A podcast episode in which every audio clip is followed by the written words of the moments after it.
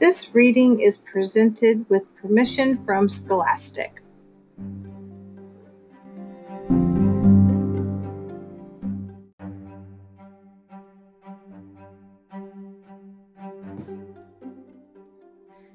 Gilly's grandmother showing up on the porch was certainly a twist in her life she didn't expect. Is she going to end up leaving and starting a new life with her real family?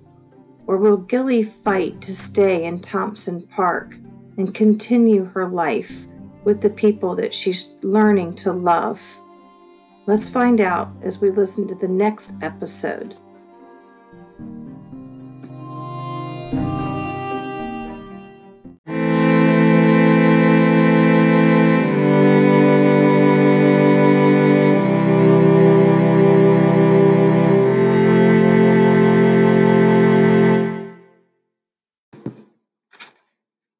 11 Never and Other Cancelled Promises. Dread lay on Gilly's stomach like a dead fish on the beach. Even when you don't look at it, the stink pervades everything. She finally made herself admit the fact that it was her own letter that had driven Courtney to get in touch with her mother after the silence of 13 years.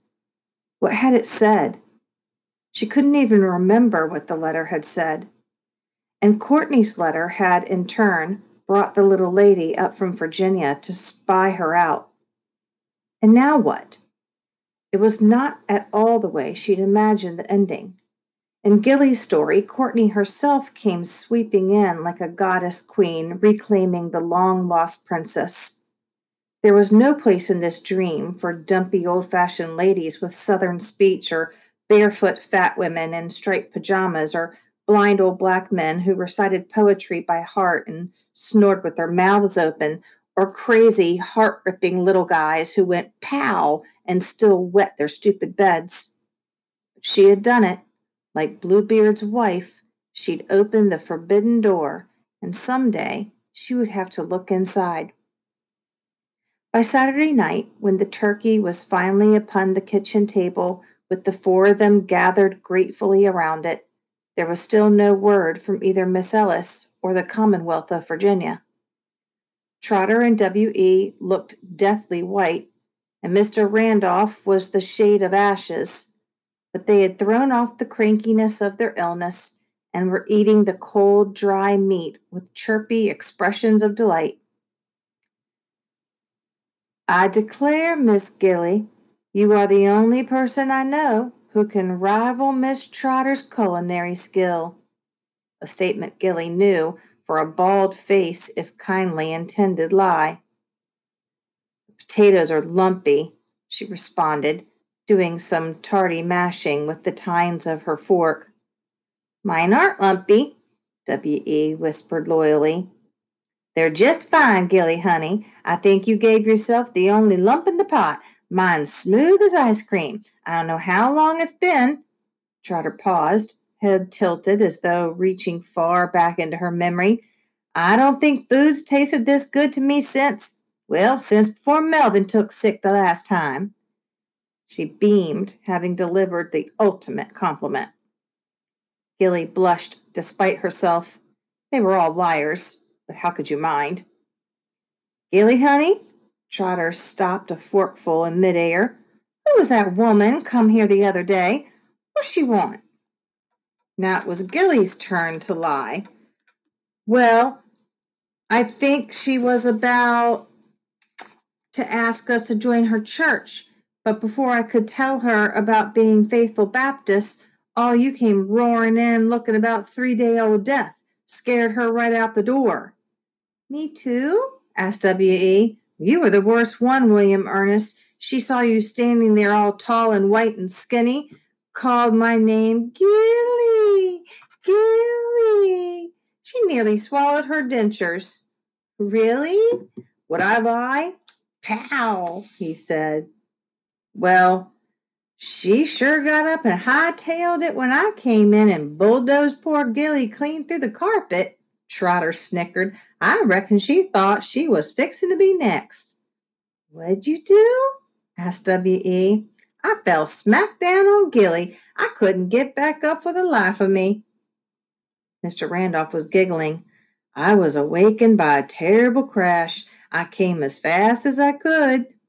Then all you could hear was this little squeak Roll off me, Trotter, roll off me. Trotter repeated herself, getting nearer to hysterics with each repetition. Roll off me. Did you roll off her? Mercy, boy, if it weren't that easy. I huffed and I puffed, and you blew her house down. William Ernest pounded the table, and they all laughed until the tears came rolling.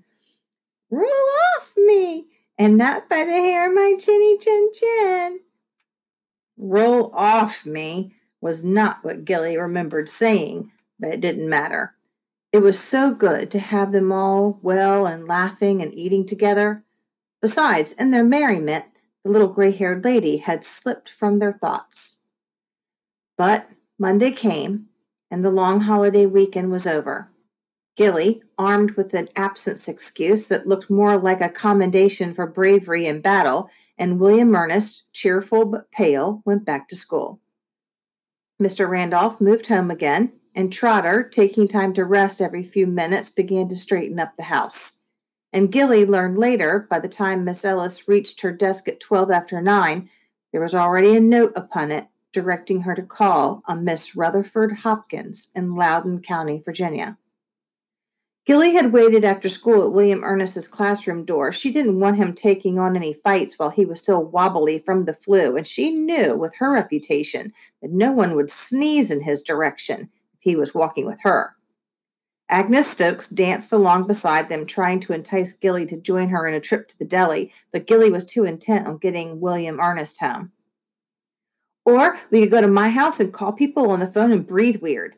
Come off it, Agnes. That is so dumb. No, it really scares them. I've had them screaming all over the place at me. It is dumb, Agnes. Dumb, dumb, dumb. You always say that when you don't think it up yourself. Right, because I don't think up dumb things. Come on, Gilly, let's do something. You ain't done nothing with me for a long time. My family's been sick. Agnes sneered. What family? Everybody knows my brother, at this, William Ernest raised his head up proudly. My mother and my uncle. Gilly Hopkins, that is the dumbest idea. Gilly spun around and jammed her nose down into Agnes's face, her mouth going sideways and narrow, exactly like Humphrey Bogart on TV. You want to discuss this further, sweetheart? Agnes backed up. It's too dumb to even talk about, she said, still backing up. Really dumb. William Ernest slid close to Gilly so they couldn't help touching as they walked. I bet I could beat her up, he whispered. Yeah, Gilly said, but don't bother. It wouldn't even be fair, you against that poor little puny thing. Trotter was at the door, opening it before they reached the porch. Gilly went cold. You could tell something was badly wrong by the way the woman's smile twisted and her body sagged. Sure enough, Miss Ellis was sitting on the brown chair. This time, the two women had not been fighting, just waiting for her. Gilly's heart gave a little spurt and flopped over like a dud rocket. She sat down quickly on the couch and hugged herself to keep from shaking. Suddenly, Miss Ellis began to speak. Her voice bright and fake, like a laxative commercial. Well, I've got some rather astounding news for you, Gilly. Gilly hugged herself tighter. The announcement of news had never meant anything in her life except a new move. Your mother? My mom's coming? She was sorry immediately for the outburst. Miss Ellis's eyebrows launched into the twitchy dance they always seemed to do at the mention of the words my mother. No, twitch, twitch. Your mother's still in California, but your grandmother. What have I to do with her? Your mother's mother called the office this morning and then drove all the way up from Virginia to see me. Gilly stole a look at Trotter, who was sitting bolt upright at the far end of the couch, rubbing W.E.'s back, her hand up under his jacket, and his her eyes like those of a bear on a totem pole. She and your mother, Twitch, want you to go with her. With who? With your grandmother. Permanently. The social worker seemed to be dangling that last word before Gilly's nose, as if expecting her to jump up on her hind legs and dance for it. Gilly leaned back. What did they take her for? I don't want to live with her, she said. Gilly, you've been saying ever since you were old enough to talk. I never said I wanted to live with her. I said I wanted to live with my mother. She's not my mother. I don't even know her. You don't know your mother either. I do too. I remember her. Don't tell me what I remember and what I don't. Miss Ellis suddenly looked tired. Ah, God help the children of the flower children, she said. I remember her. Yes. The pretty face grew sharp with tension, and the social worker leaned forward. Your mother wants you to go to your grandmother's. I talked to her long distance. Didn't she tell you that she wanted me to come to California like she wrote me? No. She said she wanted you to go to your grandmother's house. They can't make me go there. Gently. Yes, Gilly, they can. She felt as though the walls were squeezing in on her. She looked around wildly for some way to escape. She fixed on Trotter. Trotter, won't let them take me, will you, Trotter? Trotter flinched, but kept on looking wooden faced at Miss Ellis and rubbing W.E.'s back. Trotter, look at me. You said you'd never let me go. I heard you. She was yelling at the totem pole now. Never, never, never. That's what you said. She was on her feet, stamping and screaming. The two women watched her, but numbly, as though she were behind glass and there was no way that they could reach into her. It was William Ernest who broke through. He slid from under Trotter's big hand and ran to Gilly, snatched the band of her jacket, and pulled on it until she stopped screaming and stood still. She looked down into his little nearsighted eyes full of tears behind the thick lenses. Don't cry, Gilly. I'm not crying. She jerked her jacket out of his hands. I'm yelling. He froze, his hands up as though the jacket were still in his fingers. Oh, kid. She grabbed his two fists. It's gonna be okay. She sighed and sat down. He sat down next to her, so close that she could feel the warmth of him from her arms, through her thigh. It gave her the strength to look up again defiantly. Miss Ellis, who was looking at the two of them like a bird watcher onto a rare species, but the big woman, Gilly could see the pain breaking up the totem pole stare. Trotter shuddered to her feet like an old circus elephant. You tell the child what's got to be done. Come on, William Ernest, honey. She stuck out her big hand. We ain't helping here. When he hesitated, she reached down and gently pulled him to his feet. They closed the door behind them, leaving Gilly cold and alone. You seem to have changed your mind about a lot of things. So? So you goofed it, right? Gilly didn't answer. What did it matter? I'd really like to know what you wrote that fool letter for. You wouldn't understand. You bet I wouldn't. I don't understand why a smart girl like you goes around booby trapping herself. You could have stayed here indefinitely, you know.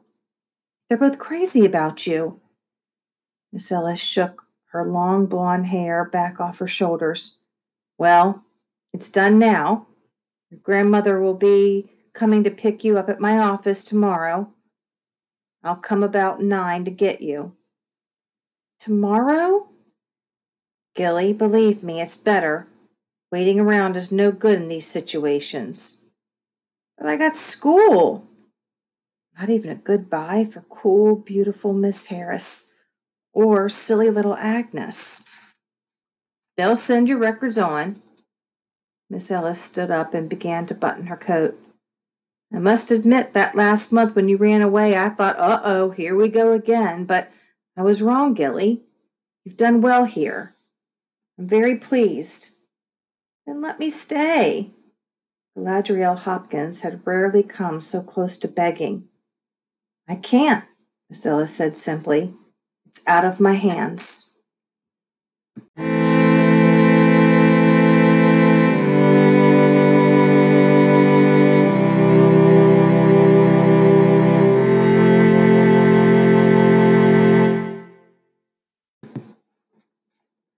Chapter 12 The Going For dinner that night, Trotter fried chicken so crisp it would crackle when you bit it, and she beat the potatoes into creamy peaks with the electrical mixer.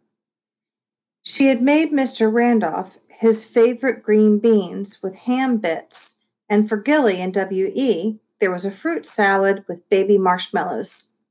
The sweet sour smell of cherry pie filled the kitchen where the four of them sat around the table without appetite for food or speech. Only, only William Ernest cried, big, silent tears catching in the corners of the frame of his glasses and then spilling down his cheeks. Mr. Randolph, smaller and thinner than ever, sat forward on his chair with a shy half smile on his face, which meant he was just about to say something, but he never quite got it out. Trotter was breathing as hard as if she had just climbed the stairs. She kept rearranging the serving dishes as though just about to offer seconds, but since the four plates were still piled high, the gesture was useless. Gilly watched her and tried to decide how much Miss Ellis had told her. Did she know the Thanksgiving visitor was Gilly's grandmother? Did Trotter know? She hoped not. About the crazy letter? She still couldn't remember what she had even said in the letter. Had she said W.E. was retarded? Her mind blanked in self defense. Oh, God, don't let Trotter know. She'd never meant to hurt them. Just wanted. What had she wanted? A home? But Trotter had tried to give her that. Permanence? Trotter had wanted to give her that as well. No, what she wanted was something Trotter had no power over to stop being a foster child. The quotation marks dragging the phrase down, almost drowning it. To be real without any quotation marks. To belong and to possess. To be herself, to be the swan, to be the ugly duckling no longer. Her disguise thrown off. Cinderella with both slippers on her feet, Snow White without the dwarfs Galadriel Hopkins come into her own. But there was n- but there was to be no coming, only a going. If you all don't start eating this supper, I'm gonna. Trotter stopped fishing around for a proper threat. She took a deep threat. I'm gonna jump up and down this table squawking like a 200 pound lovesick chicken. Really? William Ernest took off his glasses and wiped them on his pants to prepare for a better view. Mr. Randolph's fixed smile crumbled into a nervous titter. Gilly swallowed to clear her clogged up throat and took a large, noisy bite of her drumstick. Now that's more like it. Trotter patted her shiny face with the tail of her apron. This was supposed to be a party, not some kind of funeral. She turned to Mr. Randolph and half shouted, Gilly's folks are from Loudoun County, Mr. Randolph. Oh, that's lovely, lovely country, Miss Gilly. Real Virginia horse country. You got horses, Gilly? I don't know, W.E. She found it hard to imagine a little pudgy lady on horseback, but who could tell? Can I see 'em? Sure. If I got 'em, you can see 'em. She caught a flicked warning from Trotter over the boy's head, but Gilly ignored it. It's not like I'm going to Hong Kong. You can just jump on a bus and come see me anytime. Trotter was shaking her head. She put her hands over W.E.'s shoulder. When folks leave W. Ernest, honey, they gotta have a chance to settle in and get used to things. Sometimes it's best not to go visiting right away. If you mean never, Trotter, say so. Is that it? Will I never see the three of you again? Are you going to stand by and just let them rip me out and fold me up and fly me away? Leave me a string trotter, a thread at least. Well, she would just have to tie her own. I'll write you, W.E. The mailman will bring you a letter with your name on it just for you. Me? he said. Nobody else. She looked belligerently at Trotter, but Trotter was so busy making the meat platter and the salad bowls switch places that the expression was wasted. After supper, Gilly did her homework, knowing it was useless, that Miss Harris would never even see the neat figures row on row that proved that Gilly Hopkins had met and mastered the metric system. When she finished, she thought briefly of calling Agnes, but what would she say? Goodbye? When she had never even said hello? Poor Agnes. What would become of her? Would she stomp herself angrily through the floor? Or would someone's kiss turn her magically into a princess? Alas, Agnes, the world is woefully short on frog smoochers. No, she wouldn't call, but maybe someday she'd write. William Ernest walked Mr. Randolph home and returned carrying the Oxford Book of English Verse for Gilly, a farewell present from Mr. Randolph. Gilly, honey, do you know what kind of present that is? Well, Gilly could guess. Like he tore a piece of himself off and gave it to you. Gilly ran a finger over the wrinkled brown leather, which could almost have been a piece of Mr. Randolph, but the observation seemed too raw, so she kept it to herself. She waited for Trotter to puff up the stairs to take W.E. to bed before she began to look for the poem. Our birth is but a sleep and a forgetting. The soul that rises with us, our life star, hath had elsewhere its setting and cometh from afar. Not in entire forgetfulness, and not in utter nakedness, but trailing clouds of glory do we come from God, who is our home. She didn't understand it any more than she had the first time. If birth was a sleep and a forgetting, what was death? But she didn't really care. It was the sound she loved, and the sounds that turned and fell in kaleidoscopic wonder. And not in utter nakedness? Who would have thought those five words could fall into such a pattern of light? And her favorite, but trailing clouds of glory do we come. Was it all the L's that did it? Or the Mendel picture that streaked comic light across the unfocused lens of her mind. From God, who is our home? Again, the lens was unfocused. Was that God with the huge lap smelling a baby powder? Or was that home?